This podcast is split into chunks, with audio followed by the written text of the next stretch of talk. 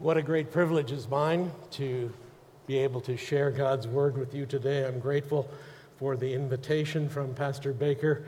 There's uh, something that I want to tell him uh, from myself and on your behalf. We would desire that uh, you were here, and I was not. And uh, I pray as you love these people that you sense that you are much loved, my friend. And we look forward to God restoring you and uh, hearing your voice again. And I was uh, glad to hear mentioned this at the early service, glad to see actually uh, David Linda Halson, their uh, ministry to couples. I know that they look like they're about, well, Dave looks about 36 and Linda looks about 26. But 41 years ago, when I left for Capernwray Bible School, in a testimony I gave that day, I thanked two people the one who led me to Christ, and Dave Hulse, who at that point was our youth sponsor. And so I'm glad to see them continuing in the service of the Lord.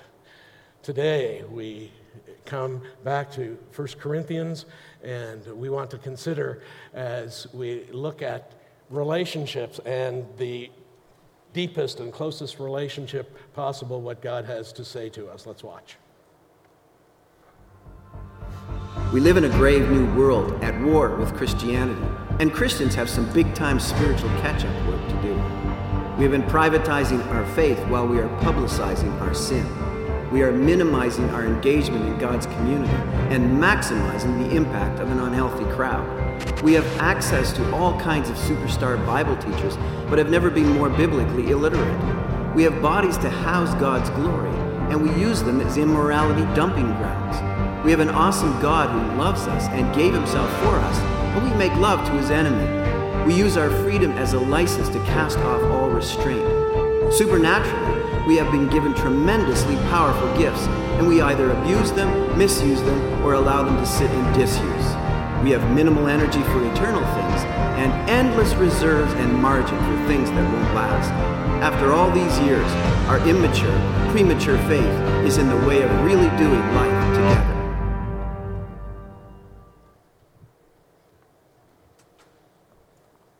Doing life together in the 21st century. I invite you to take your Bibles and turn with me to 1 Corinthians in chapter 7. Paul writes to the church at Corinth. He was in Ephesus at the time. He had spent some 18 months in Corinth, was the founder of the church there.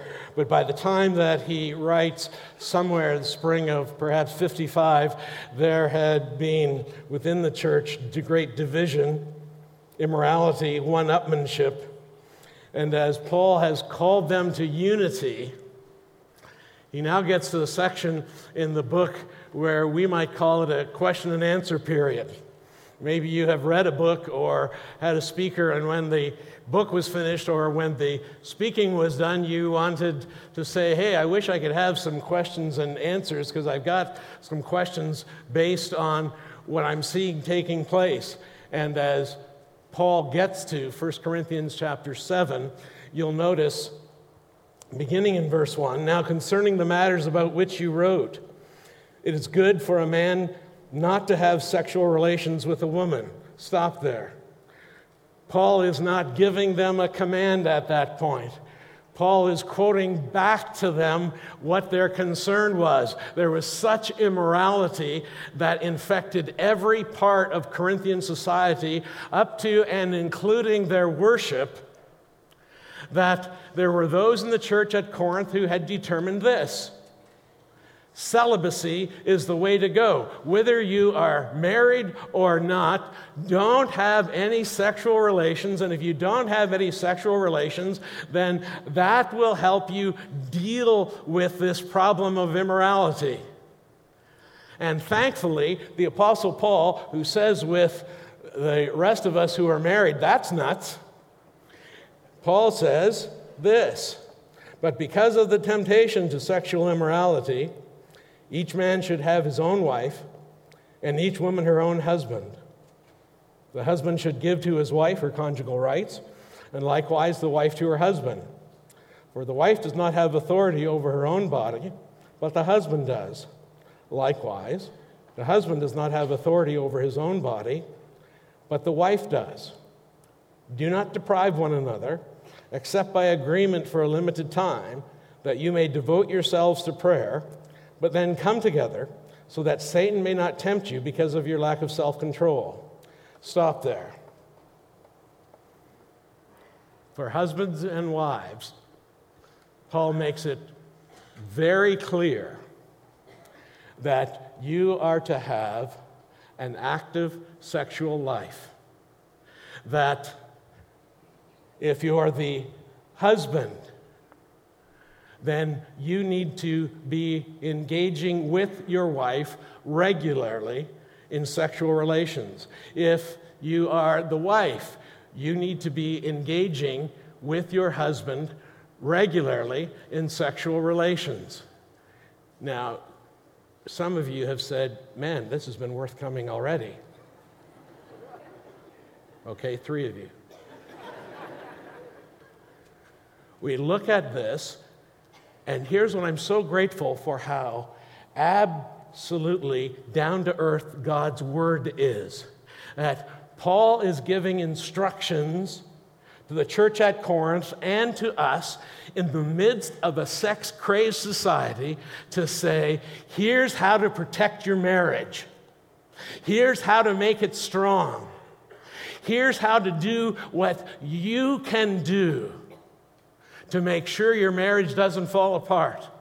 Because when God made us sexual creatures within marriage, that sexual union is simply not the coming together of two physical bodies. Something mystical, something spiritual occurs when we engage in sexual relations that happens in no other way. So Paul is saying, do this on a regular basis. Now, you don't have, whatever society might say, if you have engaged in a marriage relationship, you don't have the right to say, uh uh-uh, uh, not me, not now, never, or almost never. You don't get to say on a regular basis that I have had a headache for nine months, I've had a headache for 13 months, or whatever it is that you need to engage in sexual relations with husband and wife together. Anyone else? Notice what he says.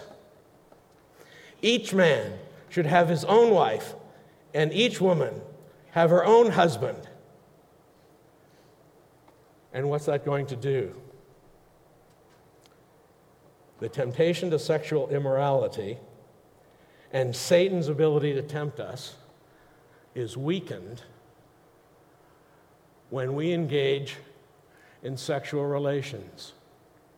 How does that happen? This all around us, we are bombarded with sexual images. And He's made us sexual creatures. And there is a temptation to have sexual relationships. And God isn't saying, no, that's bad. He's saying it's absolutely right, and here's where I designed it within the marriage relationship. Now, what Satan's tried to do, which he's always done with everything that God made perfect, he's always tried to take it and twist it and make something evil out of what God says is fundamentally good and fundamentally right. And if you are in that mode of saying, no, no, no, I, am going to be uh, holier than thou, and, and we're not getting there, you're going to fall into the trap of temptation yourself, or you're going to fall, cause your uh, wife or husband similarly to be tempted by Satan himself. Now, let me be clear on this point. If you're here today and you're cheating on your spouse, or you're thinking about cheating on your spouse, do not come to this text or any other text and say, I have a justification before God for my cheating behavior because my wife has been as cold to me as a fish over these last number of months or over these last number of years. And look, I mean, if she was really doing her part according to 1 Corinthians chapter 7, then I wouldn't be struggling like this and, and I wouldn't be cheating. Nonsense, nonsense, nonsense. If you're cheating today, the person that's responsible for that is you, not your spouse, not someone else. You, can't, you cannot give me a reason that will cause me to say, oh, okay, now I understand. Up to and including if your spouse was, in, if your spouse was cheating.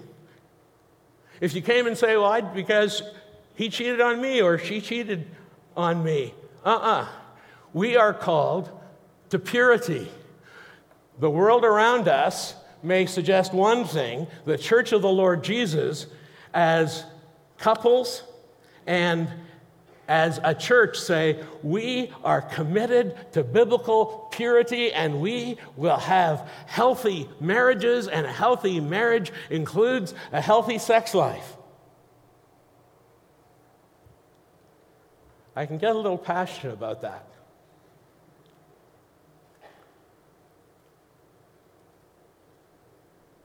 Because you've seen and I've seen way too many failures.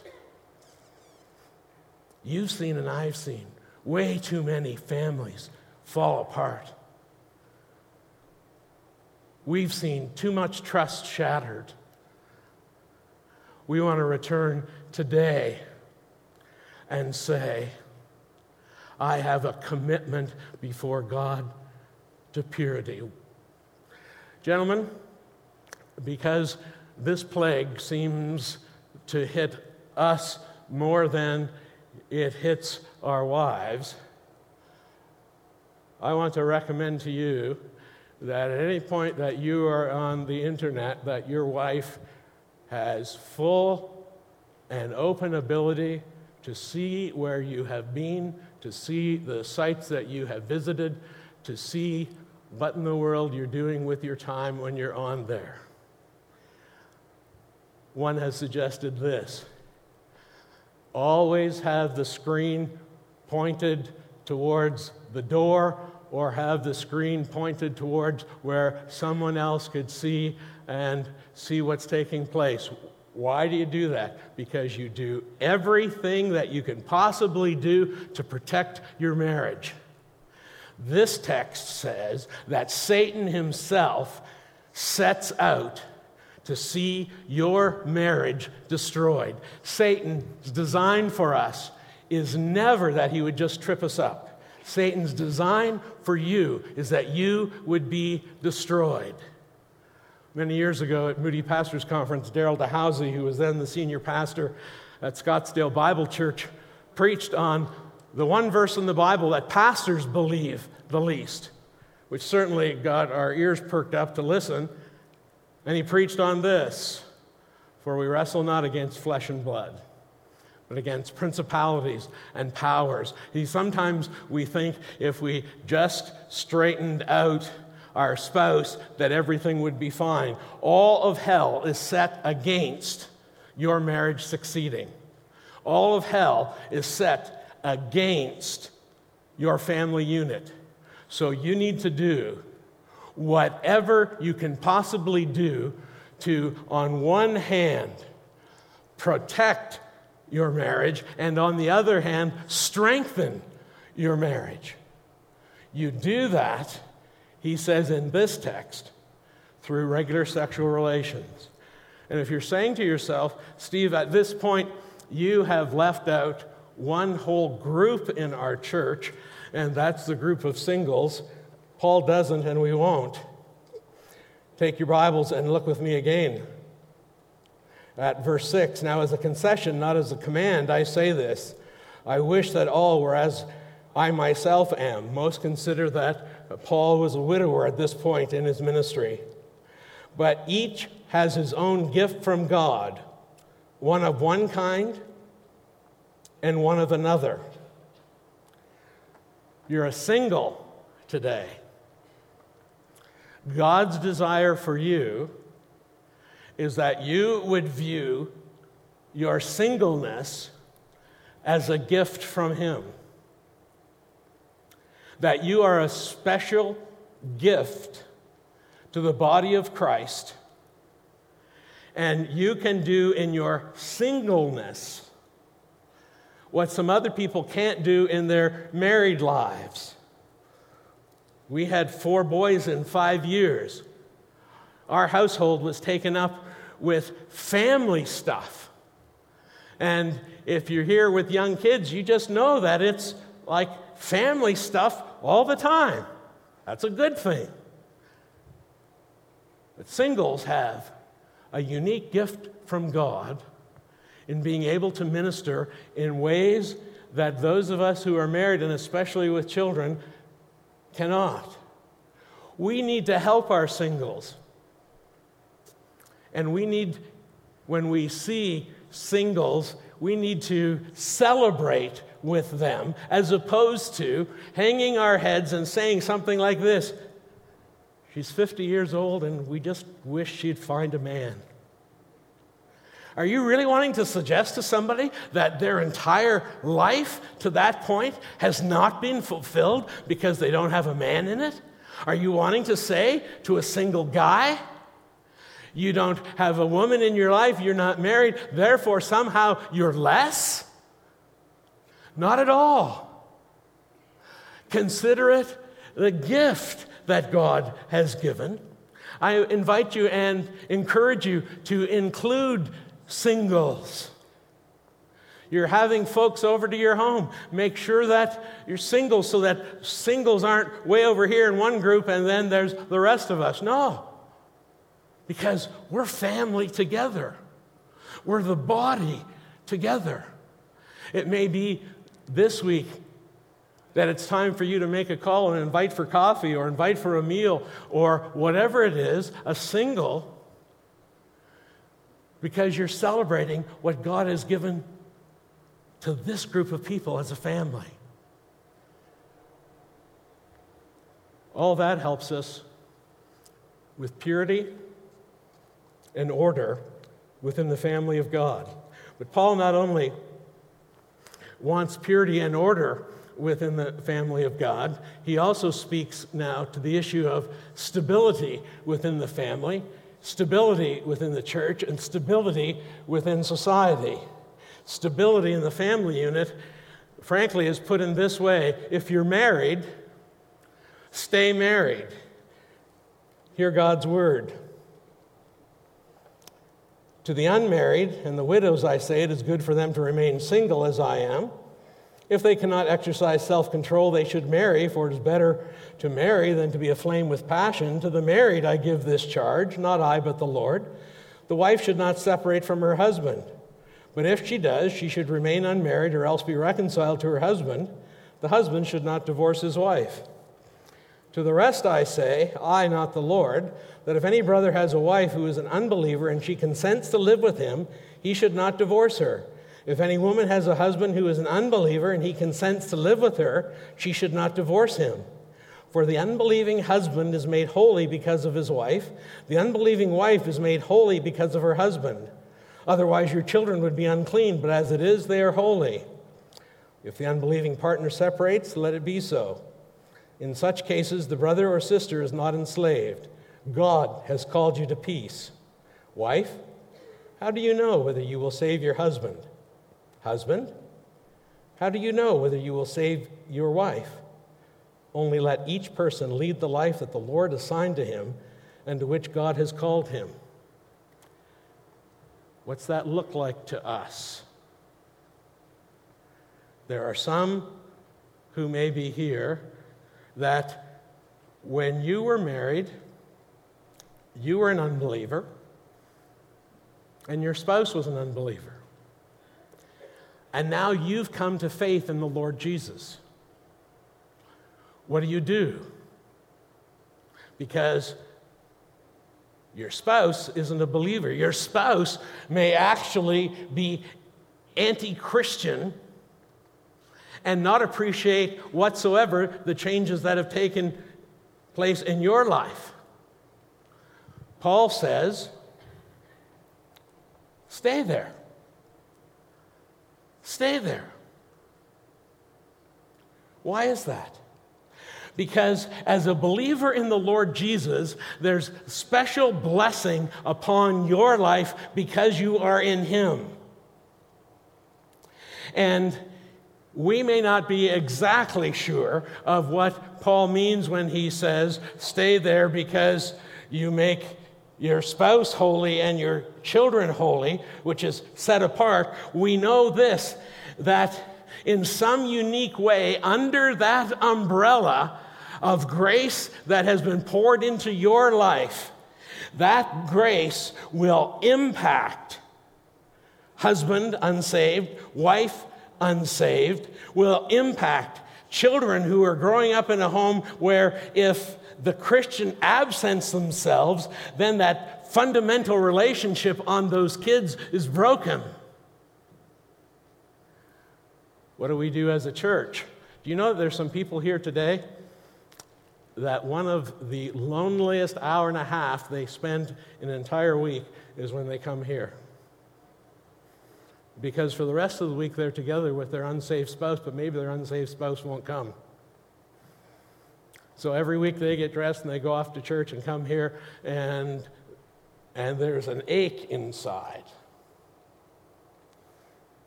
We don't just pray for them, although we certainly ought to pray for them. We, as a local church, can be involved. You discover if you've got a friend who has an unsaved spouse. If it's a guy, find out what he's interested in.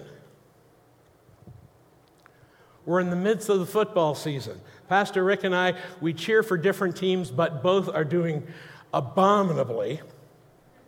But a Super Bowl is coming. And maybe what you could do is have a Super Bowl party, and maybe that unsaved man wouldn't come to Calvary with you, but will come to your house to watch the Super Bowl.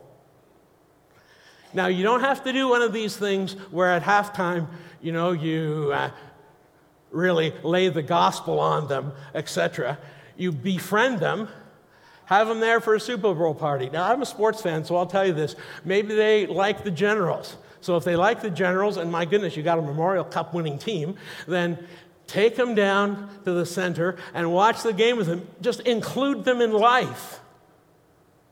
Because as you include them in life, and the same goes for ladies, find out what that unsaved lady likes. Maybe she won't come to coffee hour, but man, maybe if you were to design, oh, I don't know, a trip to Toronto or well, Canadian dollar's pretty bad for going to Buffalo, but you design a trip and say, hey, here's where our interests are. I want to be together with those interests because our goal is to help that saved man or that saved woman see their spouse come to Christ. Now, wouldn't it be rather exciting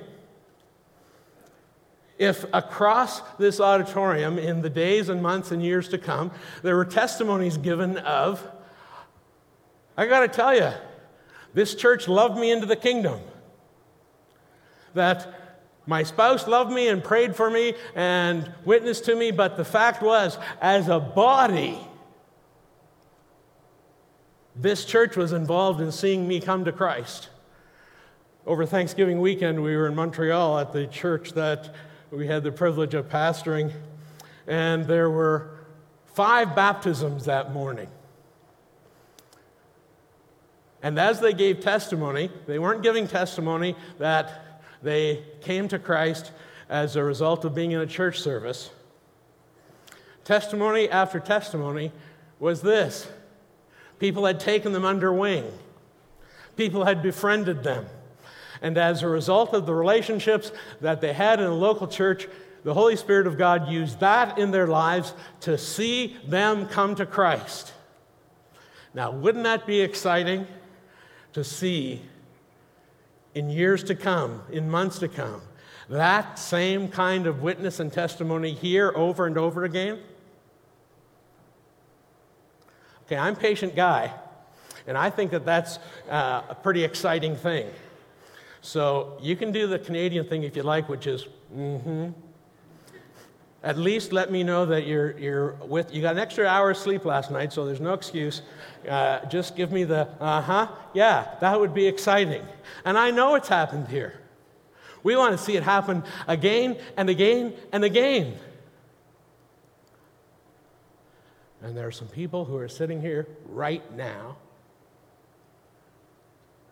who are desperate for that to happen for their spouse. They've been desperate for a long time, and they're desperate today. So we set ourselves to say this as they encourage and pray for and bless their spouses, we want to be involved with that. Bring stability in the home. What stability look like then in the local church? Beginning in verse 17 again, only let each person lead the life that the Lord has assigned to him and to which God has called him. This is my rule in all the churches. Was anyone at the time of his call already circumcised? Let him not seek to remove the marks of circumcision. Was anyone at the time of his call uncircumcised? Let him not seek circumcision. For neither circumcision counts for anything, nor uncircumcision, but keeping the commandments of God. Each one should remain in the condition in which he was called. What's taking place? There were those that had been born into a Jewish home. According to the law, they were circumcised on the eighth day. But now that they had come to Christ, it was almost like there was maybe some embarrassment about their background, about what they'd come out of. So there was a desire for them to look like that they were not circumcised. And then there were others that looked at their background and they weren't circumcised. And they were a little bit ashamed of that and, and thought that it would be better if they were circumcised. Paul's saying, in terms of the background from which they came, neither matters. What matters is obedience, not the background, not what you might have come out of. What matters is present day obedience. I grew up in this place. I don't remember ever not coming to Calvary Baptist. It's the way it was. I trusted Christ when I was eight. I was baptized when I was 13. And uh, I remember getting to Capernwray, and the president of the school had been a comic before he came to Christ. He was one of the funniest preachers that I've ever heard, but he was a drunk when he was a comic. And uh, we were in rooms of 10. So one night us 10 guys invited Billy to come up to our room and just talk to us. There's another guy there with a background similar to mine, and he said, Well, Billy, you know, you're, you're a drunk and you have this wonderful testimony of God's grace. Like, what, what about us that, like, we haven't done anything? There's nothing really exciting about, you know, we don't even get to sing Years I Spent in Vanity and Pride because we got saved so young. And he said this to us When I was a drunkard, everybody knew I needed help. When I came to Christ, they weren't specifically happy that I'd come to Christ. They were specifically happy that I'd got my life straightened out. Said, but there are hundreds and thousands of really, really good people who haven't done anything who need to hear that they need the Lord Jesus as their personal Savior, to trust Him alone, to be saved by His grace alone. So, whether your background here today is one that is desperately dark, or whether you came out of a situation like I did where life was uh, you know, pretty good. I, I didn't smoke a cigarette. That's the way it was. Either way, forget that and concentrate on this. I will concentrate on being obedient to what God says today.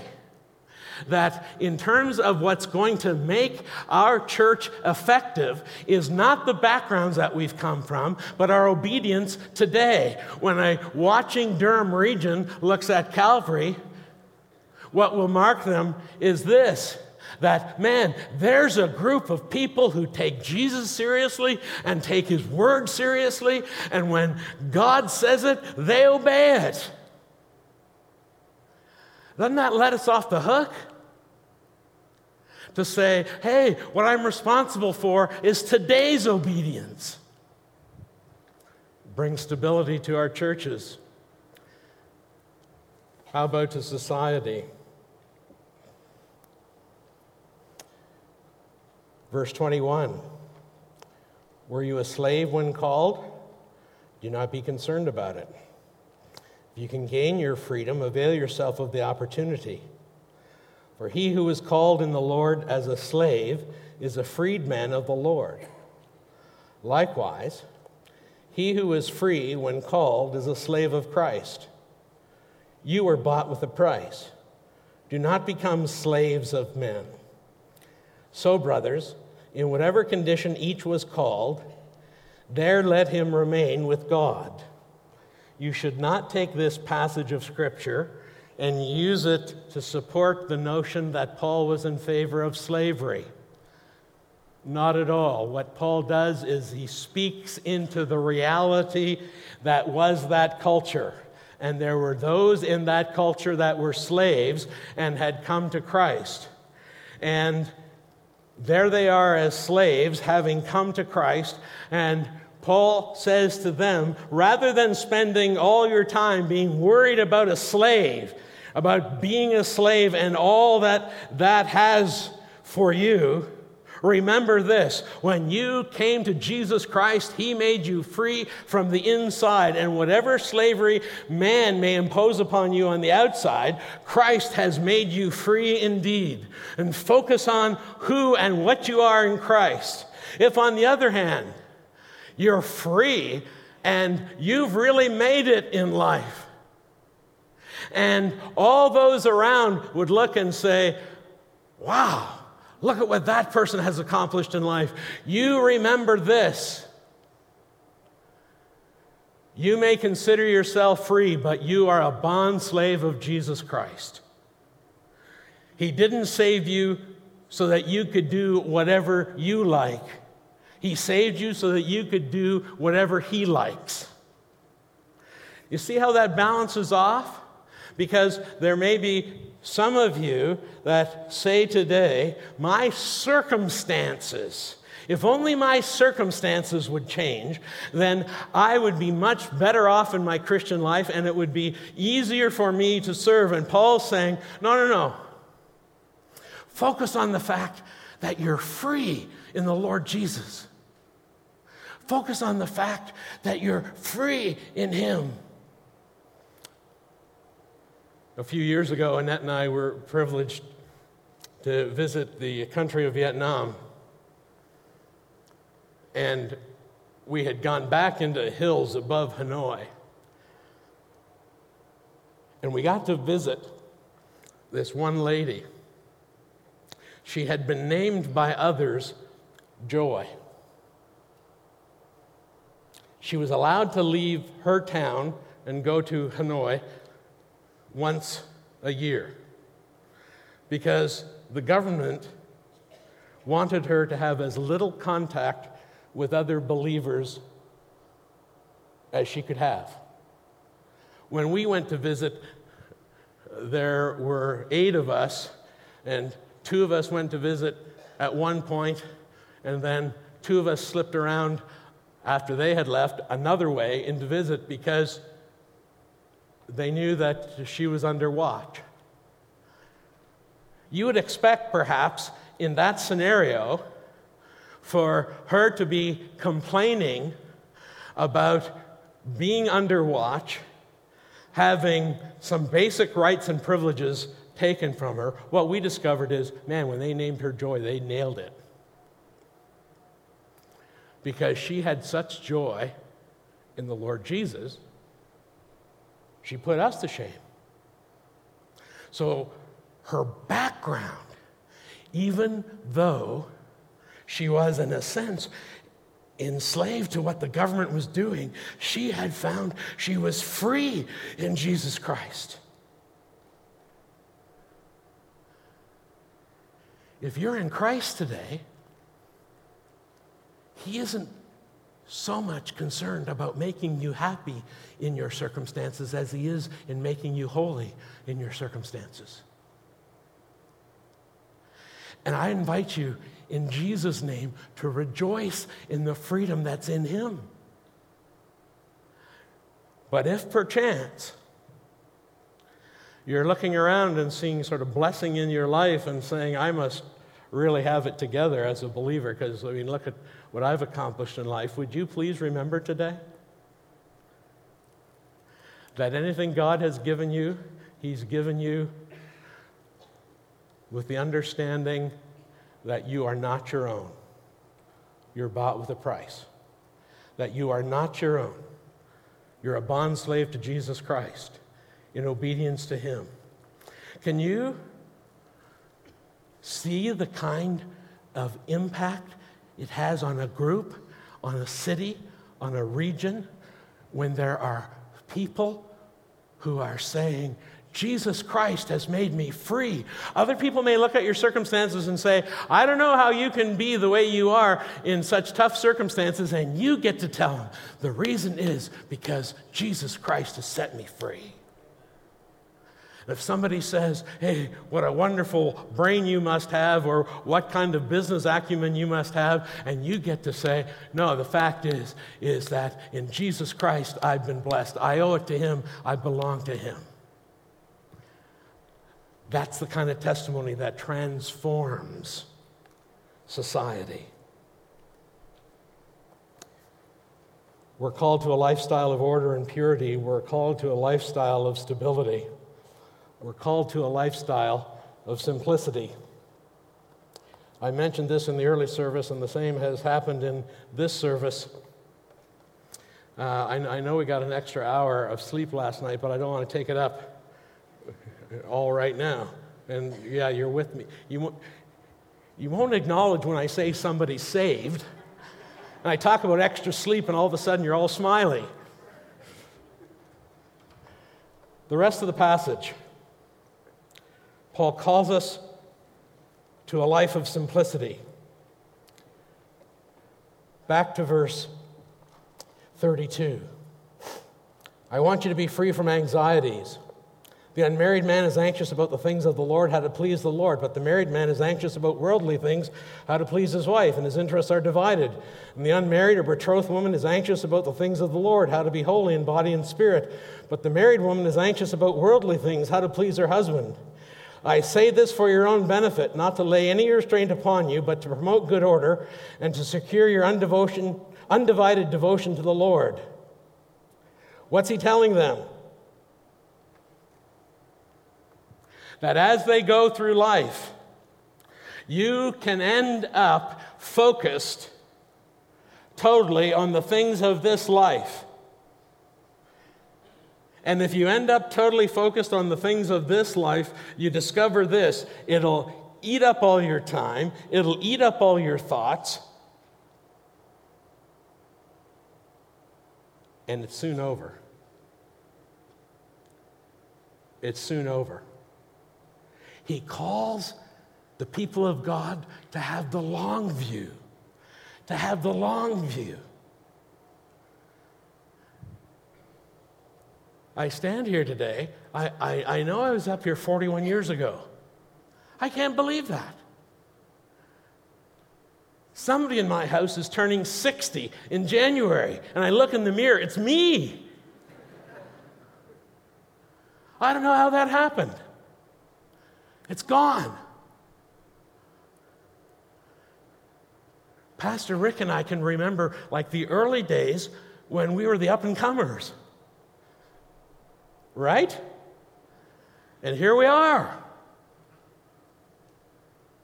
Folks, I want to encourage you in this that you look and you say, I am not going to get so bound up in the way life is now that I forget the long view, that I forget that what God has ultimately caused me and called me to have is my eyes fixed on the Lord Jesus, to run the race that He has for me here, but long term,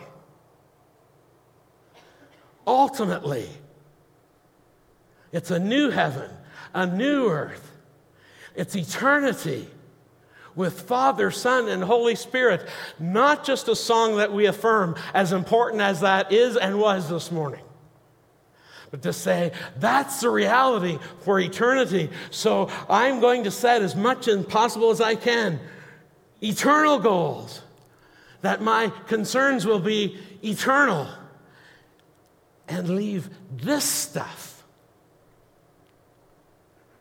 with Him.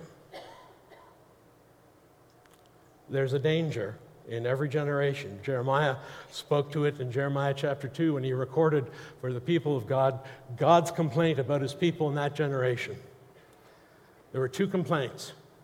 He said, One, my people have left me the fount of living waters. And two, they've built for themselves cisterns that will not hold water. And there's lots of people that are offering us a variety of answers in this whole complexity of marriage. And there are lots of people who are giving us answers to the complexity of the local church. And there are lots of people that are giving us answers to the complexity of what takes place in society. And we dare not be digging cisterns that hold no water. The hymn writer many years ago put it this way I've tried the broken cisterns, Lord, but all the waters failed. And as I stooped to drink, they fled and mocked me as I wailed. Hear the, hear the refrain. Now none but Christ can satisfy. None other name for me. There's life and love and lasting joy, Lord Jesus, found in thee. Whether it's at home, whether it's our background, whether it's our place in society, none but Christ can satisfy. If you've never trusted Him, would you do that today? If you have sat here perhaps for many weeks or for many years, and you know the good news of the gospel, but you've never trusted the Lord Jesus. Would you trust Him today and discover the reality of the fount of living waters? If you're in a marriage that's troubled, would you continue to trust God and believe Him and be obedient to His word? Would you be involved in helping marriages that are in trouble get healthy again? Would you be involved in encouraging singles that are here and hurting?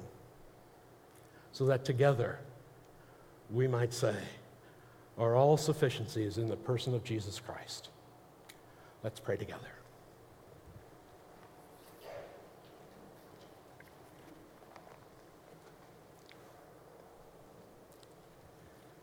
For your word, our Father, we give you thanks.